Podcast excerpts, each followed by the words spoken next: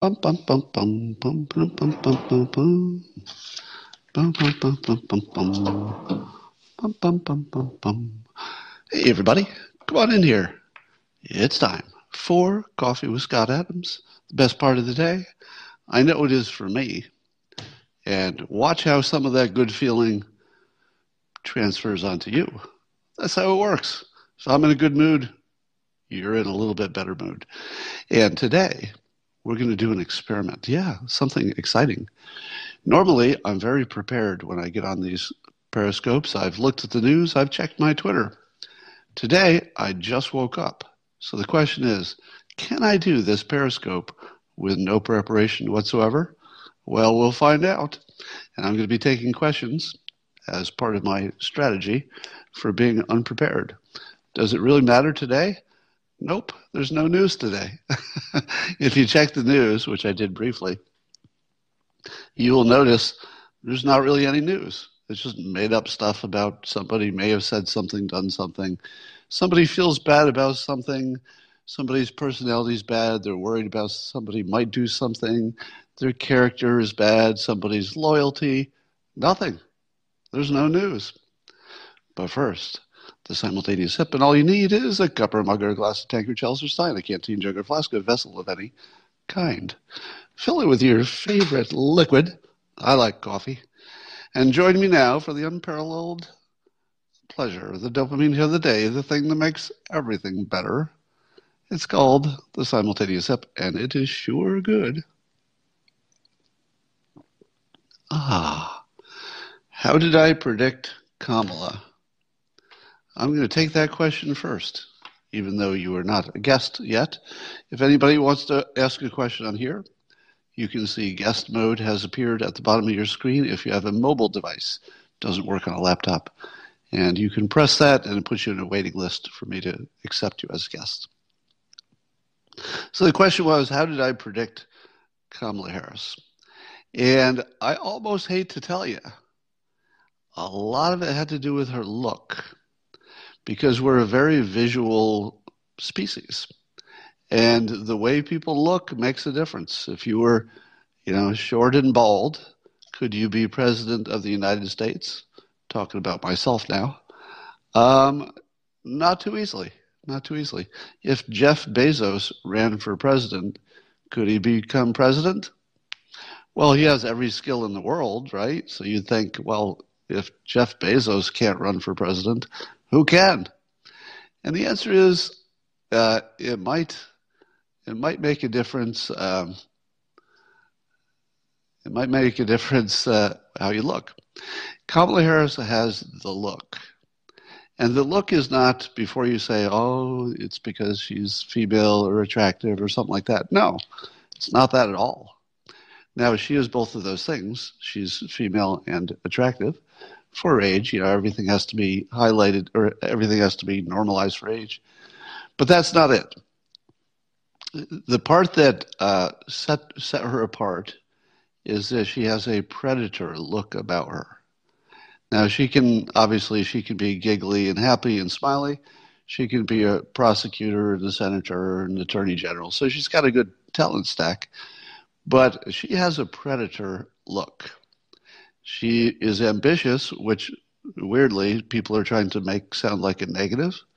Talk about your sexism, eh? Uh, do they ever say that about men? Has anybody ever said we don't want that man to be a vice president because that man is too ambitious? Nope. I've never heard that. You know, maybe somebody's said it once, but I've never heard it. Um, but they said that about Kamala Harris as if that's a negative that she's ambitious. So if you put predator and ambitious and has the right look, but is also the right demographic, um, I thought she would be a strong matchup for Trump. What I didn't see coming in the primaries, and I didn't see this at all, complete blind spot, is that she was terrible at campaigning, just terrible.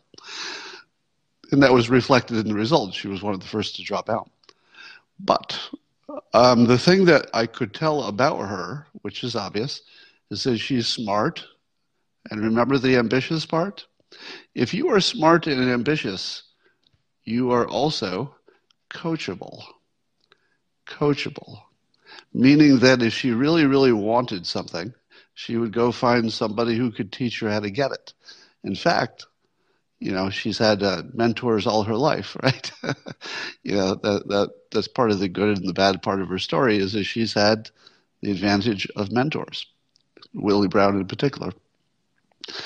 So, if somebody can learn, then if you were selected to be in, on the ticket, you would be coached by the top coaches in the world. Whoever is coaching uh, Kamala Harris right now, let me tell you something with complete certainty. It's not her sister, because her sister was the campaign manager, I guess, when she was uh, in the primaries. And everything that Kamala Harris did seemed wrong. Something that a professional would have said, how about less of that and maybe more of something else? And that never happened in the primaries. But as soon as she became, she sort of disappeared for a while. And then she started talking again. And there were some things that she fixed, which I had predicted, because that, that's the obvious way this would go, is that she would get better help and she would get better at doing public stuff. And she stopped being jumpy. If you used to watch, her shoulders would go up when she talked, and it would make her look less confident. She'd be like, Well, I don't know why we're not doing something about this, and why don't we do this? And that largely stopped. Now, think about that. That was a lifelong habit that just sort of stopped.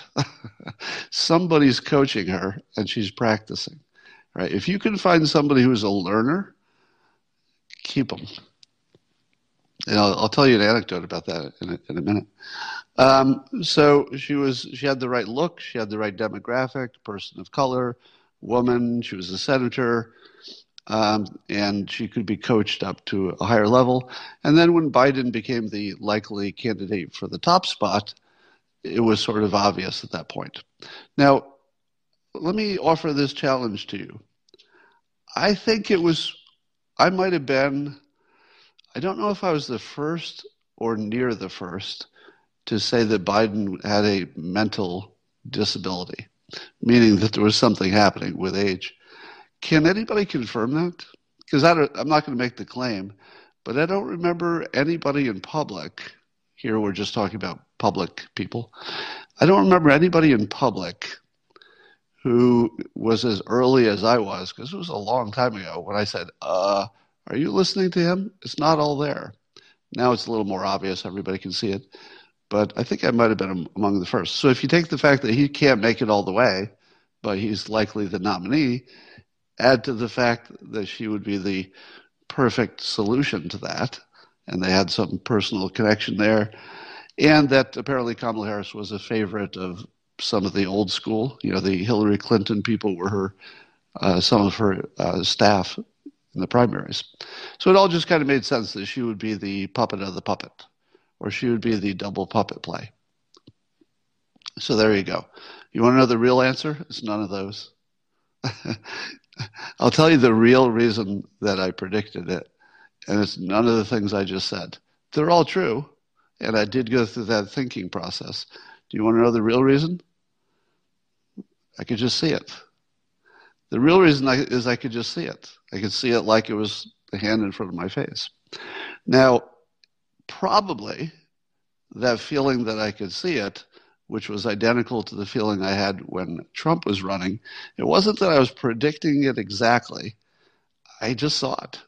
I could just see it, just like I was looking at it, like it was right in front of me.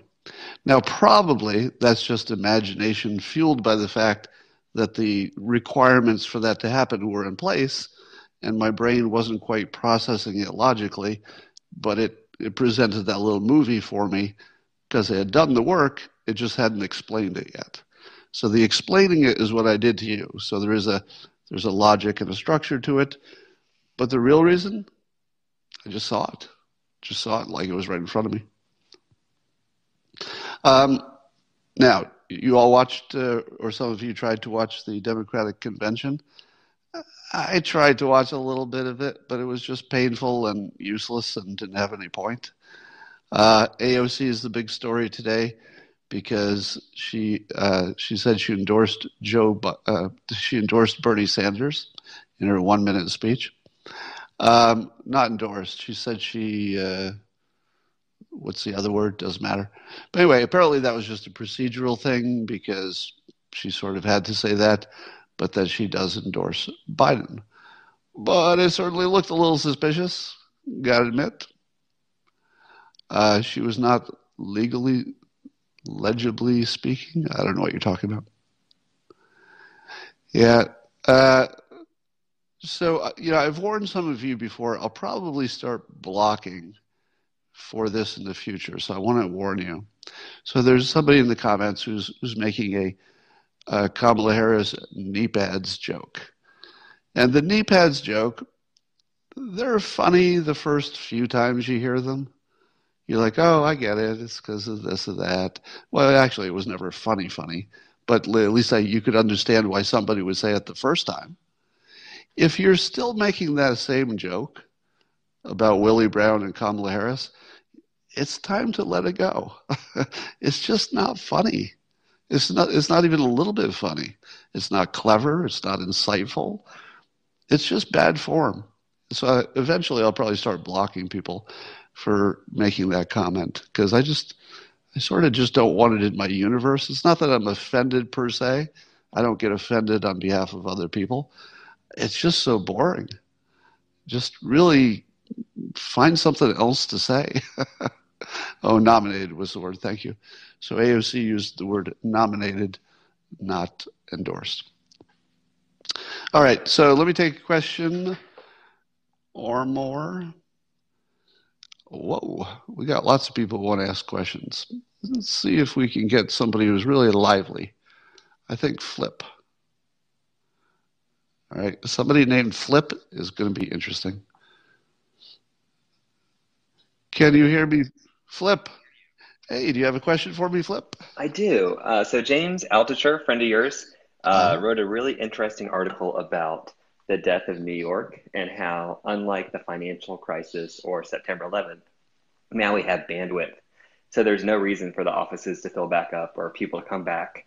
So I'd just be interested to see your perspective on the future of cities in America, specifically New York, but generally just cities. Yeah, you know, let me give you some context. Um, a long time ago, when radio was huge and television did not exist, the television was invented, and it obviously was catching on quickly.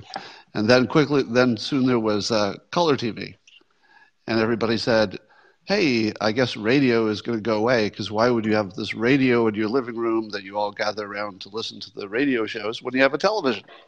Makes perfect sense, right? Like radio, obviously, will be extinct. But instead, radio got bigger. It just moved. It moved to the automobile. It wasn't obvious that that was going to happen, and then radio became, you know, the Rush Limbaughs and the Howard Sterns. It became huge, and I say that only because we are really bad at predicting. We meaning all people. So if you look at New York City and you take the most obvious prediction, the most obvious prediction would be, why do we need retail stores at all? We have Amazon. Mm-hmm. Um, why would anybody go back to a place that's crowded and congested? It's hard to do anything. It's expensive. And now law enforcement has gone away, or it's not enough to protect your store. So the the straightforward walk right down the highway that has no nobody blocking you is New York's going to have a lot of trouble, at least with the business part of it. But going back to my radio versus television analogy, the other possibility is that New York will find a way to be a different New York. So, for example, all that retail space could get picked up by tech companies. I don't just just one example. And then suddenly it's not so much retail stores, but you got your Googles and your Amazons, maybe, uh, that sort of thing. So it's completely unpredictable, uh, more unpredictable than anything. What I think is the least likely outcome is that it will go back to the way it was. I think it'll have to go back to something different. Um, but personally, I don't know why anybody would live in New York City at this point.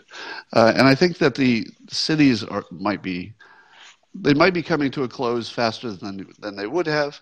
Uh, I think you're going to find that building homes that people can afford at very low incomes in places where there were no cities and no towns before should be the future.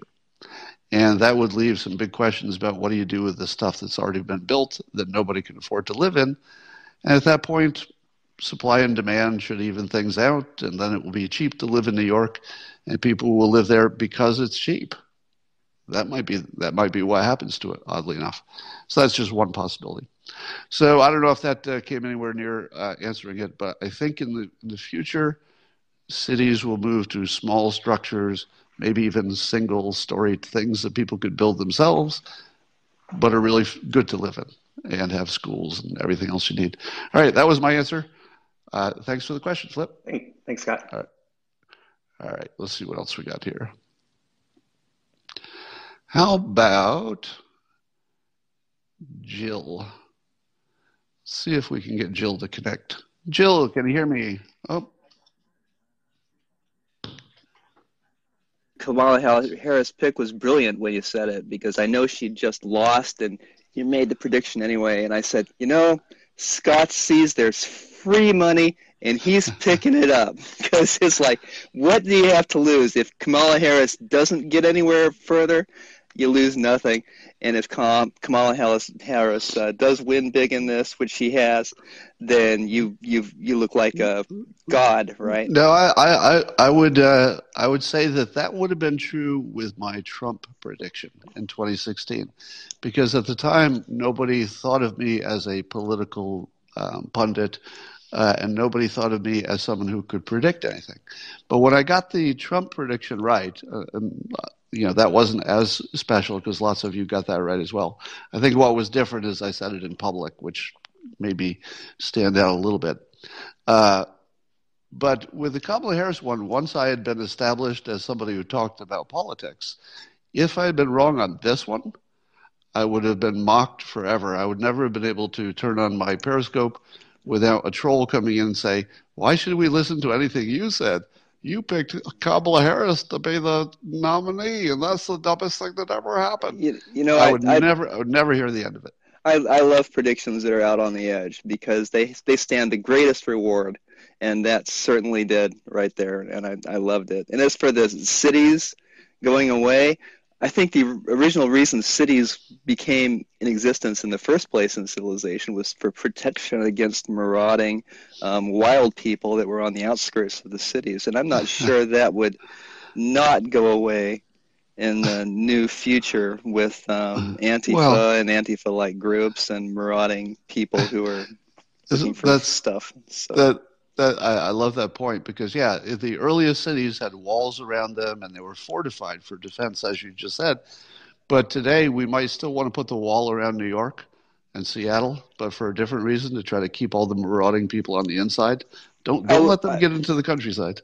I live here in Seattle, and it's not so bad. Just to the north end of Seattle, uh, you know, we had some protesters on the corners, and that was great. You could go down there and talk to them and there's nothing really in the um, in the in the areas that aren't right in the middle of the city. So right in the middle of the city is where all the protests have always concentrated. So it's not so bad as you might think. What about these the retail stores? Once you get out from the the epicenter of it, are the retail stores open and functioning? The retail stores are open and functioning. A lot of them are low in stock because they were raided by some organized um, criminal activity that went through and just looted them all at once to dis, dis, um, dis, dilute the police presence. They got their, a bunch of their windows busted in and were ripped off majorly. Like Best Buy, for example, was practically cleaned out. I went down there to shop the other day, and there weren't weren't any products on the shelf that I wanted, so I had to order them off Amazon. So, so, so those retail stores are good, except for the fact that they don't have any products to sell. That's it. Yeah. yeah All right. So, that could be better. All right. Thanks for the question. Thank you, sir. All right. Bye. All right. Let's take another one. That doesn't sound like an ideal situation. They've only been robbed once and have no product to sell, but otherwise, they're terrific. Let's see if I can get this to work. Okay, that one didn't work. That was for you, Justo, but you went away. How about Will? I think Will might be here. Will, you have a question for me? Good, good. Thanks. Good. Um, uh, I was kind of writing it down and didn't get finished with it, but um, we've seen the far left causing mayhem. Uh, it's it's gone uh, on across the entire globe, from Europe uh, to to here. We see Antifa um, really causing a lot of trouble in the cities, and um, it, it just it seems like we may be headed to a place where the normal people get fed up with this and take up arms against the far left and I'm afraid this could be a worldwide little pockets of civil war. Um, do you think that there's any possibility of this? Um, you know, I'm I'm hesitant to predict because it, you know, you could get canceled pretty easily for for making it sound like you're promoting violence, right? So let me let me be as careful as I can by starting out saying I don't promote any violence, and I don't hope that any of this happens. But if you were just going to connect the dots and say, what is the most likely outcome of what you're watching? It does end with some firearms. That would be the most likely outcome because it doesn't look like the protesters are going to just burn themselves out by making their point and moving on. Because the ones who just wanted to make a point about systemic racism, I feel like they made their point. There's no more point that needs to be made. The the ones who just want to destroy everything and tear down, they don't have an end date because there's no reason for them to stop. They're having fun. It seems like it's a, a social event, gives them meaning. So what would stop the worst of them, the ones who are there for uh, anarchy, not the ones who are there for social justice? What would stop the anarchists from just going until everything's gone? Uh, nothing except force. And it does seem that the uh, the citizens don't seem to want to put up any force in, in the cities where it's happening, and probably because it's not that close to their personal homes. Uh, as soon as this moves close to homes, that's when you see like the, the couple who brought out the firearms. That'll happen everywhere. So as soon as the protesters leave the zone where it's just a business, where there might be some business insurance, people have a different investment you know, emotionally a different investment in their their work than they do in their family. But boy, you get you've seen a few anecdotes of you know the few times that uh, Antifa has gone into a little bit more rural or suburban area. The McCloskeys, yeah, the couple that brought out their guns in rural areas. You know, my neighborhood, there are a lot of guns around here. I mean, people don't bring them out, but I can tell you for sure this this neighborhood's pretty strapped, and people would take out take out their self defense at the moment Antifa showed up.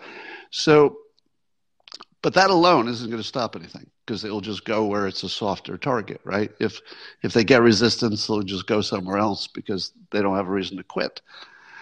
But what would give them a reason to quit is if something bad happens. And again, I'm not promoting it. So don't cancel me. I'm not saying you should do this.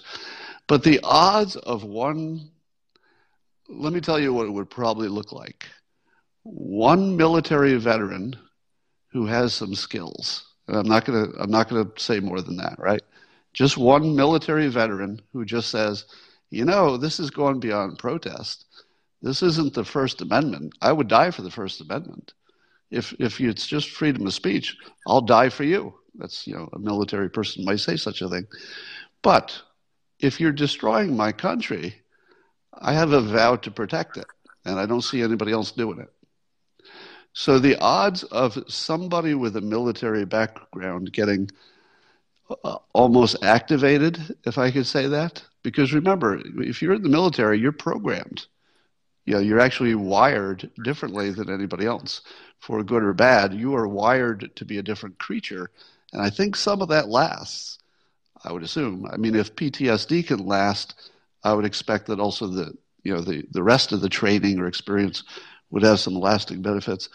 And it would only take one event, again, I'm going to speak generically, just one event that would make it a really bad idea to go out in the street and be identified as Antifa because they would think it would happen again. Now, it might happen have to happen more than once for people to say, uh oh, it's a trend. It happened twice. But I see that as the likely outcome that there'll be somebody with a military background who will say, not my country. Uh, I'm looking around. not my The- country. the media So- would would paint that person as far right, and uh, they would become a villain in in the uh, you know the entire uh, news media is run by leftists pretty much, other than Fox. Yeah, yeah, it would. Um, it, it would become a story about the crazy Republicans. Yeah, you're right. It would become one of those stories. It doesn't necessarily have to be a Republican or even a conservative who, who might just have enough. Could be just somebody who lost their store. You know, it could be somebody Yes. who was a victim of it. Somebody who, you know, a friend got beaten up by Antifa. It could be just somebody who's had enough. Uh, Yeah. But in all likelihood, if there's, l- let me let me just say this: these things don't stop without force unless the group that's doing the bad stuff has a reason to stop on their own. And they very much don't. The, the, the ones who want anarchy only want to stop when everything's broken. So only force will stop them, and the government has indicated that it doesn't want to use it, the, at least the local government. And because we don't have a dictator, turns out we don't have a dictator. Surprise, Trump's not a dictator. Uh, the federal government won't move in, and will let the local people just destroy their own city if they want to. So the only way anything stops is with force.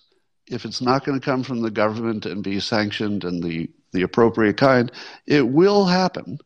It will just come from another source. And then that's when the bad stuff happens. So, uh, that answer your question? It does. Great. Thanks a lot. All right. Thank you. All right, let's take another one. If that don't get me canceled, what will? All right, Cryptic, are you there? Hello. Can you hear me, Cryptic? Do you have a question? You have a question for me? Scott, how do we save music? How do we save music and art? So What What's the save? It looks pretty good to me.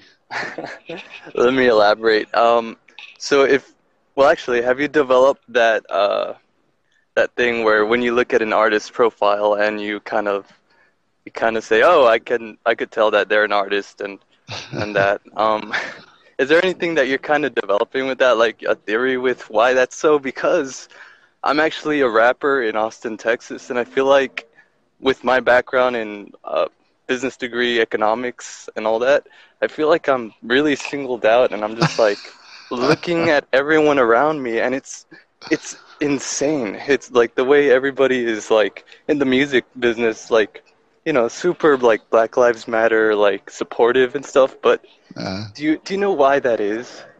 Yes, I do. Uh, in fact, my book "Loserthink" is on that exact question. It has to do with your has to do with your talent stack. So, as you said, if you have exposure to decision-making fields, business, economics, you know, law, medicine to some extent, you know, the engineering, any of the fields that teach you how to think, you're probably going to do better in understanding your world and, and dealing with it. The people who become artists have two problems. One is there's a self selection thing. So the people who decide, hey, I think I'll be an artist, it might be because they're good at lots of things and they chose that, but it's also a lot of people say, I just don't like math. Math isn't going to be my thing. I don't want to sit in an office. So there's a self selection thing. And then there's a, a non exposure because they're not doing the things that would teach them how to make decisions. And then there's the associating with other artists, which is likely if you're in that world. So they got three things working against them self selection, who they hang out with, and then lack of exposure to decision making. So it's pretty straightforward. These are people who are either unable or untrained to look at things rationally.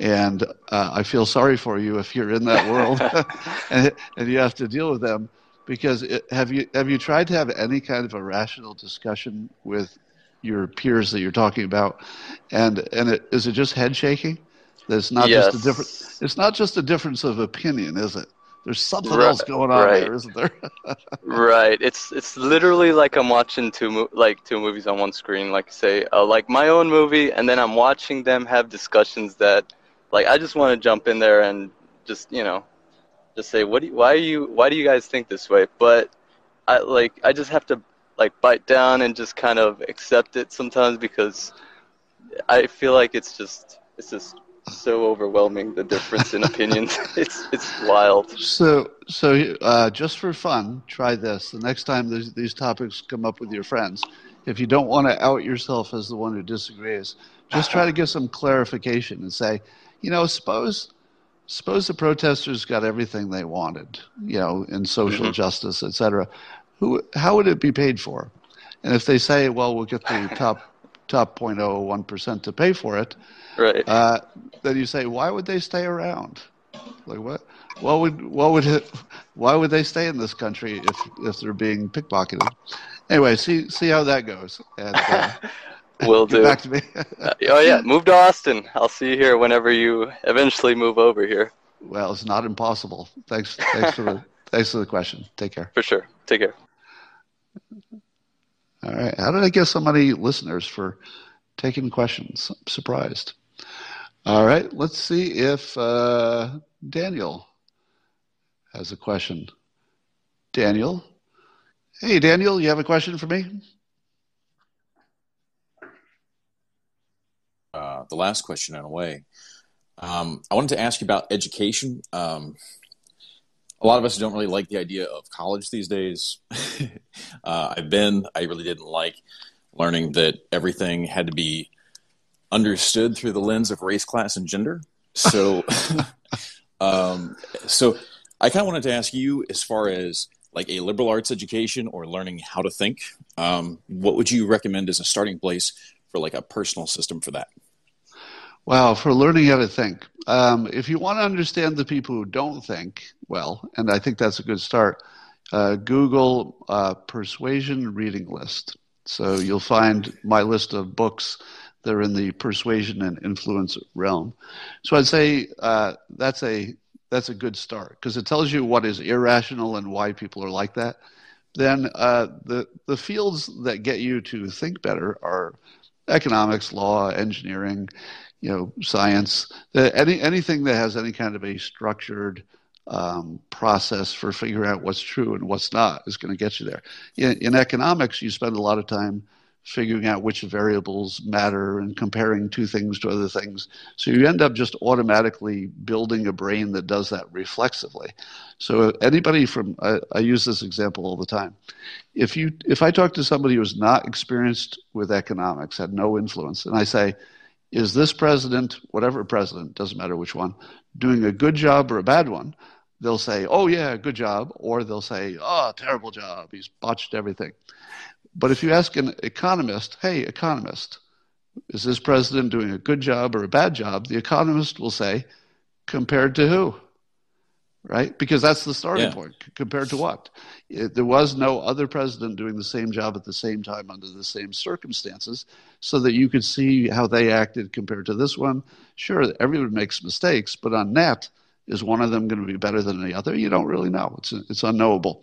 So the economist is just completely on a different page with the person who hasn't studied any of that. So I, I, in terms of college I would say that the softer the skill, the less useful it is. you know, okay. The okay. the, the uh, English literature, you know, r- Russian studies of literature, I suppose. Uh, you can tell. Just just go for the ones that have some decision making elements to them, and you'll you'll do better. But do do take some kind of a writing and speaking course. Those are good for everybody. All right. All right. Thanks, Scott. Appreciate it. All right. Take care. Yeah, college is going to be really different in a few years. I'm glad, finally. All right, let's see if Michael Sweet has something to say. Michael, do you have a question for me? That is uh, anticipated. If, the chaos, yes, go ahead.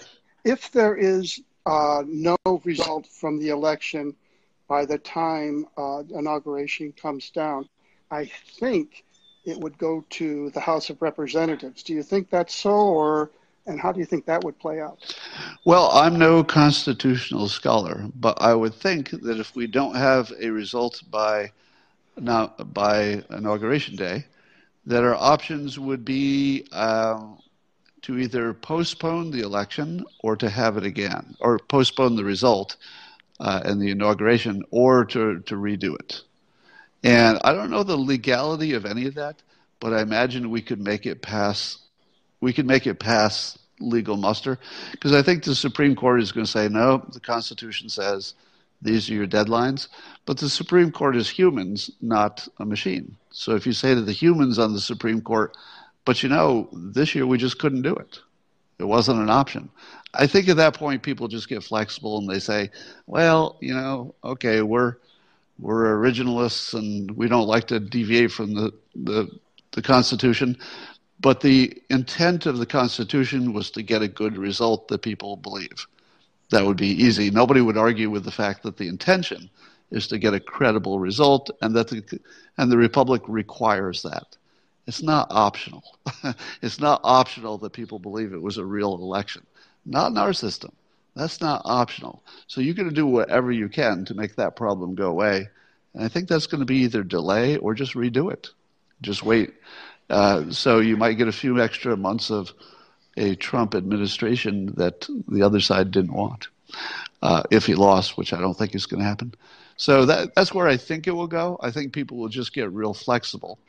But I also think that there's really no chance of having a credible outcome in the first pass. It just doesn't seem possible. Doesn't matter who wins, just doesn't seem possible.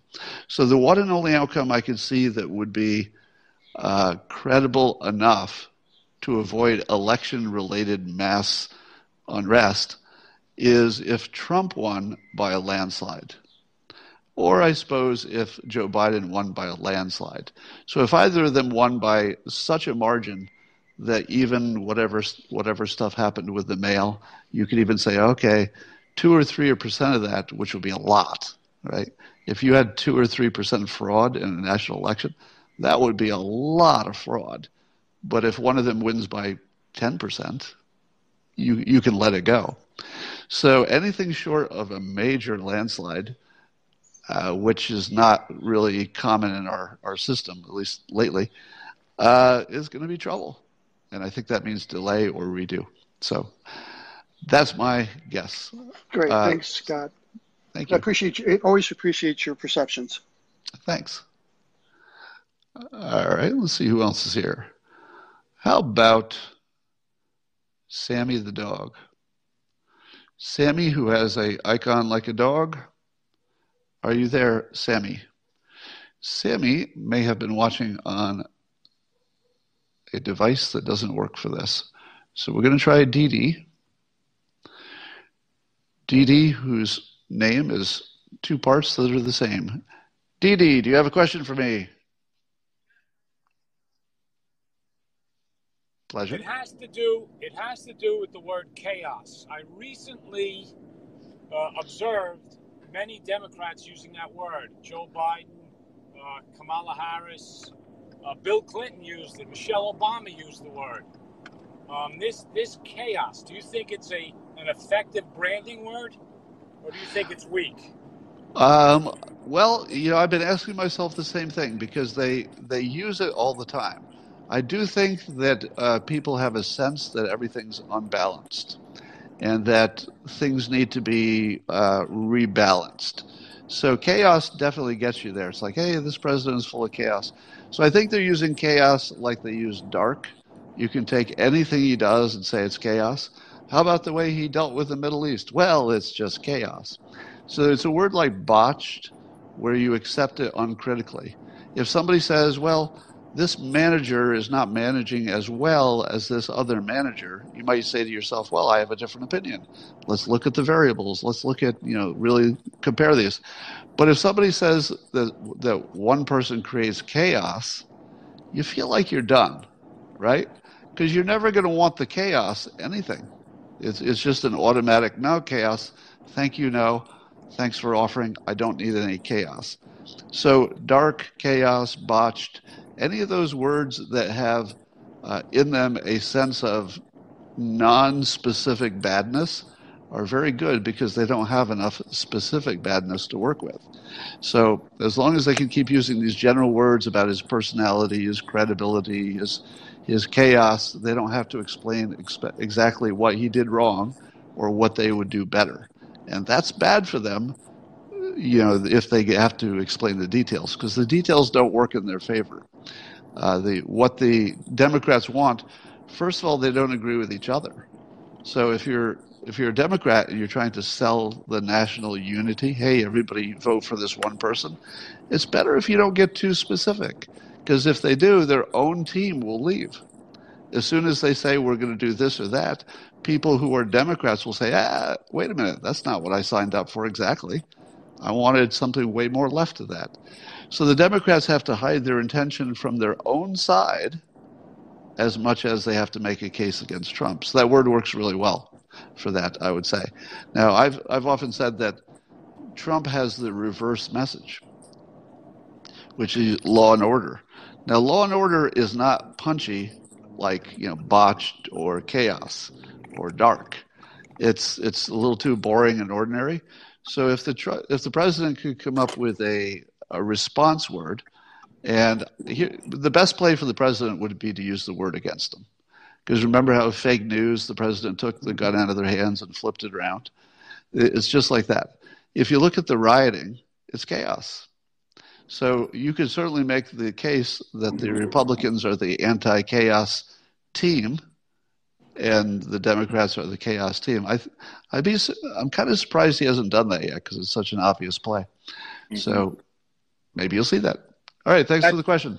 You're welcome. Thank you. All right. Let's see what Blues Lover has for us today. Blues Lover, can you hear me? Do you have a question? podcast. I am a former California person, moved to South Carolina. And I'm also an enrolled member of the Choctaw Nation Native Americans. And yes. I feel that, thanks, uh, I feel that Native Americans are not being acknowledged in the current climate with mention of the 1619 program and also watching a young girl in Georgetown saying black people used to live here encouraging white people to move out, but so did my people. so, Good point.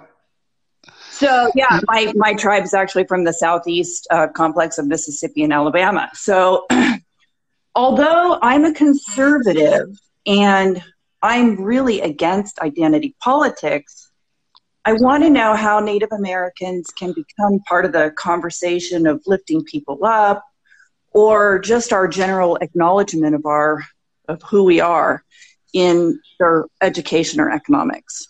Well, that's a good point. Uh, it was only a few years ago that I thought I was uh, uh, Native American too. I, I, had the Elizabeth Warren problem. That, uh, that my, my family, we had all been raised to believe that we had some proportion of uh, Native American blood. But when I did a DNA test, it turns out it's zero exactly zero. And I, have heard a lot of people since then say that they, they had a similar situation. So I guess it was trendy to say that you were part Native American, which is yeah, part of my answer. Is part of my answer. Native Americans have always had sort of a uh, a positive image in the standard, you know, uh, European-based person who came over to the United States. Uh, so there's always this mythic, you know, noble kind of a thing. So people would often say, "Hey, yeah, we were we're one of those too," because it was so positive. You like to claim it as part of part of your identity. Uh, so you have a little different situation. You don't have apples and oranges here with the black community, but of course. Uh, if you noticed last night, um, as each of the states got 30 seconds to do their nomination of Biden, that there were a number of Native Americans who were selected to represent their state. And uh, I only watched it for a little bit, but I think I saw three out of maybe 10. And I thought, wow, that's really very high recognition of the, you know, the Native American populations in those states. And, uh, but you're right. You're right. The, the problem with the Black Lives Matter movement is that if it works, it's self destroying. Because if it works, it would cause uh, extra attention to go to one part of the public, and the rest of the public would say, wait a minute, we weren't in favor of extra attention so much, we just wanted equality. So you can imagine that anything can overshoot the mark. So I think Black Lives Matter will uh, destroy itself because it has a message that has a timer on it right? Good. If Yeah, good. if ever, yeah, the, it, it's sort of you can see the the fuse is burning, tss, and you're saying, okay, this isn't going to last much longer.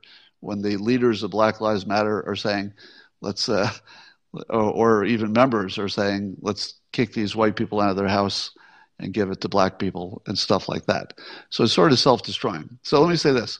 Um, what you're looking for more attention because you would want more resources to go in that direction? Or is it more just a recognition that you're looking for? I think a recognition, but also perhaps uh, resources. Trump has been great for the Native Americans. He's signed the Murdered Missing Indigenous People um, bill, as Right. well as allowed tribal lands for us to leave it to other people in the tribe, which previous presidents had not signed, Oh, wow. including Obama. So he's Huh. done a lot. It just doesn't get attention. So, uh, as somebody who, let me just say, for you and your audience, when I hear people say we're a nation of immigrants, it like kind of bothers me a little bit. And I don't, I don't like identity politics, but I'd like us to be acknowledged at the table as just being equal, not being better than or original or anything, just at the table. But you know, uh, to my to my other statement, do you find that there's much day to day any kind of discrimination against Native Americans? Is, is that is that even part of your experience? Well, I I have blonde hair, part of the colonization. So there is um, some discrimination for Indians that don't maybe fit the the complete bill. Um, by the way, we don't go by DNA. Uh, we we do go by genealogy. So you know we have actually there's a card that people get if you're an enrolled member. So um, so it's kind of Yeah. interesting.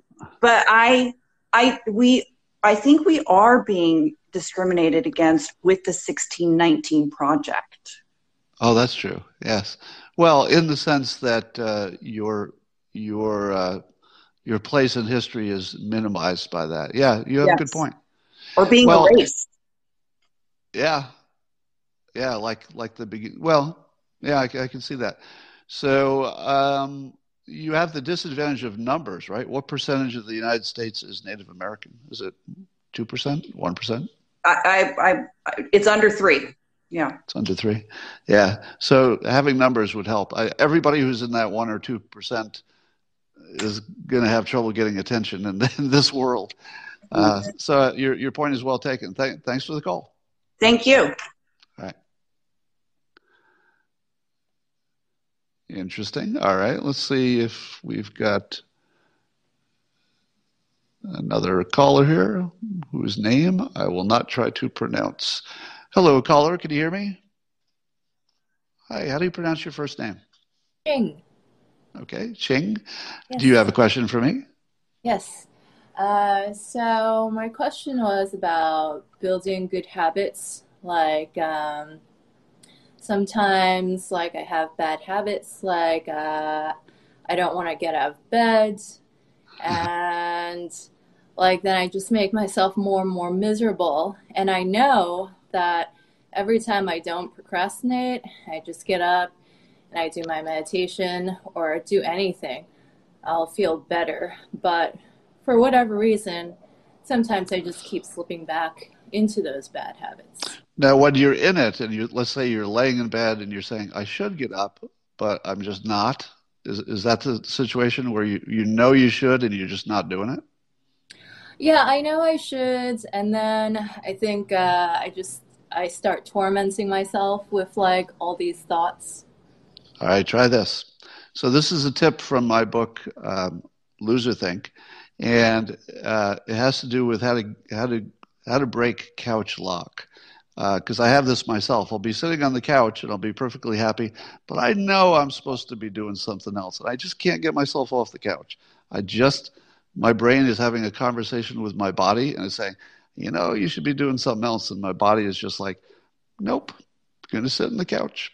Here is the hypnotist trick for breaking that. You wiggle your pinky. Just wiggle your pinky.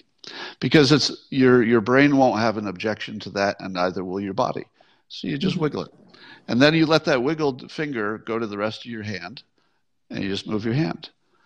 As soon as you move your hand, you'll be able to move your arm, and you can stand up. So, in other words, you take agency over your body because for momentarily it's as if your body and your brain are disconnected. It's almost like they're having a conversation with each other. Hey, get off the couch. Not really.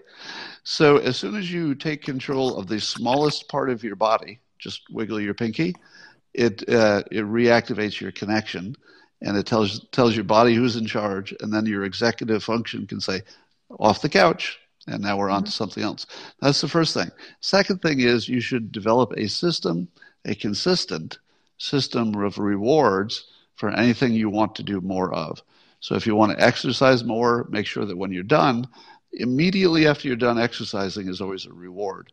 I like to have a you know nice smoothie that is delicious spend some time looking through my phone and just have some downtime and not work. And to me, that's like a delicious little, you know, 35 minutes there. And so mm-hmm. that reward just trains us like dogs to seek the reward, even if we're not consciously thinking it. So there's a book called uh, Habit by uh, Charles Duhigg, D U H I G, might be two G's, I forget. Um, and he, he teaches you how to develop habits. So I would recommend the book Habit. Try the pinky trick and give yourself a re- reward for whatever you want to do more of, and that will get you started. Okay? Thank you, Scott. You're welcome. And that was a very functional question because there are probably a lot of you who are saying, you know, I'd like to hear the answer to that question. Let's see if uh, Taylor has a question. Taylor, come to me. Your technology has failed. Taylor, we will go with Amy. Amy, Amy, Amy, can you hear me? Are you the Amy who recently sent me something in the mail? No, I'm the Amy who told you that uh, Fitton was not a lawyer. Oh, yes. That was quite a shock to me because I just assumed he was. I think it's because the the person who had his job before that was a lawyer, right? I don't know about that. He's been doing that a long time. I just like the fact that he's got pecs and buys, you know.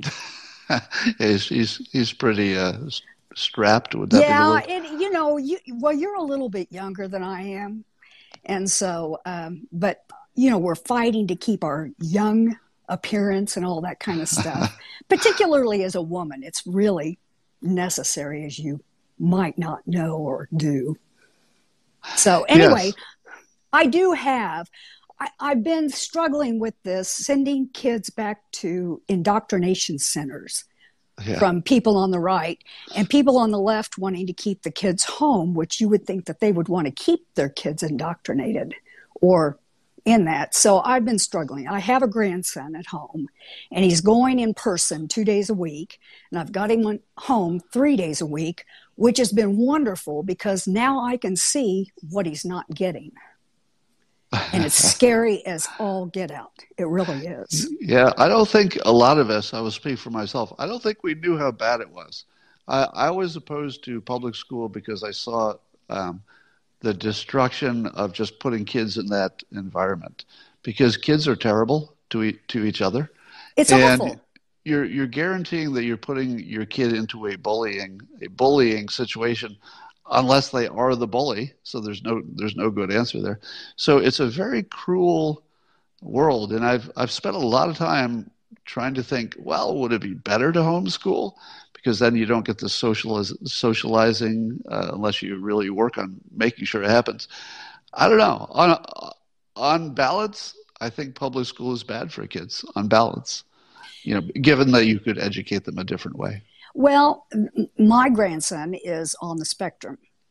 And one of the things that is nice now is that, that they aren't demonized as they were like when we were in school and we didn't really even know what we were dealing with back then in the right. late 60s and 70s. And uh, so there is a lot of understanding. But then again, he's, he's just for the socialization. But as a literalist, I'm afraid that he's going to suck all this stuff and turn into something that really won't serve him best in the long run. So You know, I, I struggle. Oh, you know, I think I think it's going to go the other way because uh, when you say on the spectrum, are you saying on the spectrum like he'll he'll be an engineer someday, or on the well, spectrum like he has more problems than that? No, that's that's the goal because he he truly is a math genius and he has Okay. perfect pitch, so he's a music genius as well. All right, so. so I I, wouldn't worry about him. I I don't because here because here's the thing. He's he's wired based on what you're saying. He's wired for rational thought. And if somebody tells him something that he can't see and observe, I just don't know he's going to be gullible. So you, you you may have raised somebody who is unusually resistant to the very thing you're worried about. You, I Well, that's what the shape. hope is. That's what the hope Yeah. is because you know, Dad has a degree in, as a master's in computer science, and we've got another son with a PhD in chemistry, and you know, and, and I have a STEM degree, and my husband has a STEM degree. So I, I mean, they don't have a chance. They don't have a snowball's chance in hell of going to the left. I hope. well, well, well, we'll see. All right, thanks for the call. Well, thank you. All right, take care. Uh, boom, boom. All right, uh, let's do one more.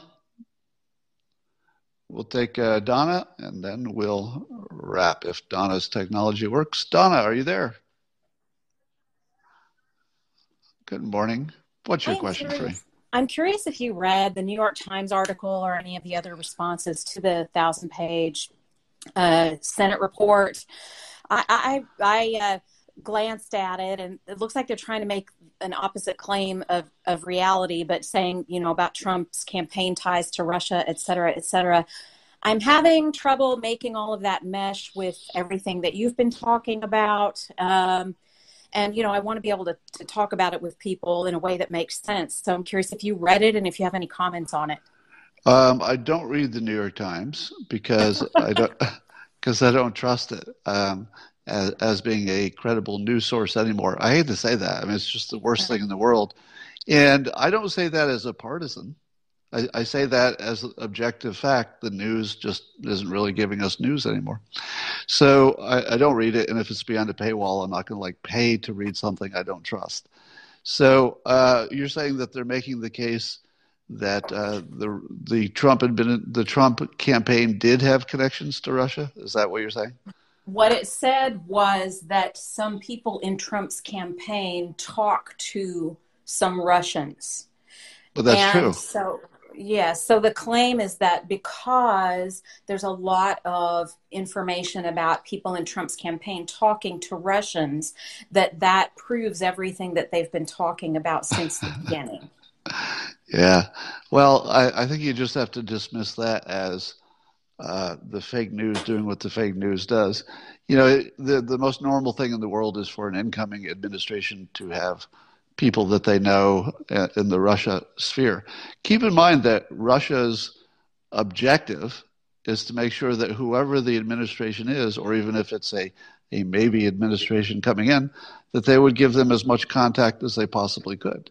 Because the more contact, the better from Russia. So remember, you got Russia doing perfectly legal things, which is have a phone call, have a meeting, talk to somebody, create a channel. Uh, so it sort of would have to look like this. Under under every situation, I believe it would look like this. It wouldn't matter what the administration was. So the way I would answer it is, you realize that whoever is the next administration after Trump, whether it's you know this year or some other year, whoever is next is going to have a lot of initial contacts and past contacts with Russian Russian folks. So you should first explain it away as normal and say it's going to be like that for every administration, regardless, and always has been. I, I'm sure there hasn't been a past administration that didn't have some serious contacts with lots of Russians. They have an embassy, they have a reason to have contact. We have a reason to have contact with them. There's nothing unusual about it. So there's no story there, is what I'd say. gotcha okay thank you scott i appreciate it All right. Hope that helped. Okay. Um, I don't want to go any longer, but I was surprised that we got as many people here to watch this. Let me just wrap up on the um, on the Democratic convention last night. It's obvious that this recorded speeches and stuff just doesn't have the same pizzazz as anything live, but I thought they, you know, did a little bit better job last night. Um, I don't know who the candidate is who's running because I don't, you know, it seems like he's a non-entity except for his name, and uh, everybody's just waiting for the moment that Joe Biden has to talk to somebody without uh, without looking at a teleprompter. Everything else kind of doesn't matter. So we've got to see that before we know anything. So Bill Clinton uh, talked and got mixed responses, and even even CNN, one of their panelists, was making a big deal about uh, why isn't he canceled already, and that uh, that question just lingers. So, um, oh, is tonight the nomination? Official nomination tonight? All right. Well, I don't know if that'll be interesting either. Um, and that is all I have for today, and I will talk to you tomorrow.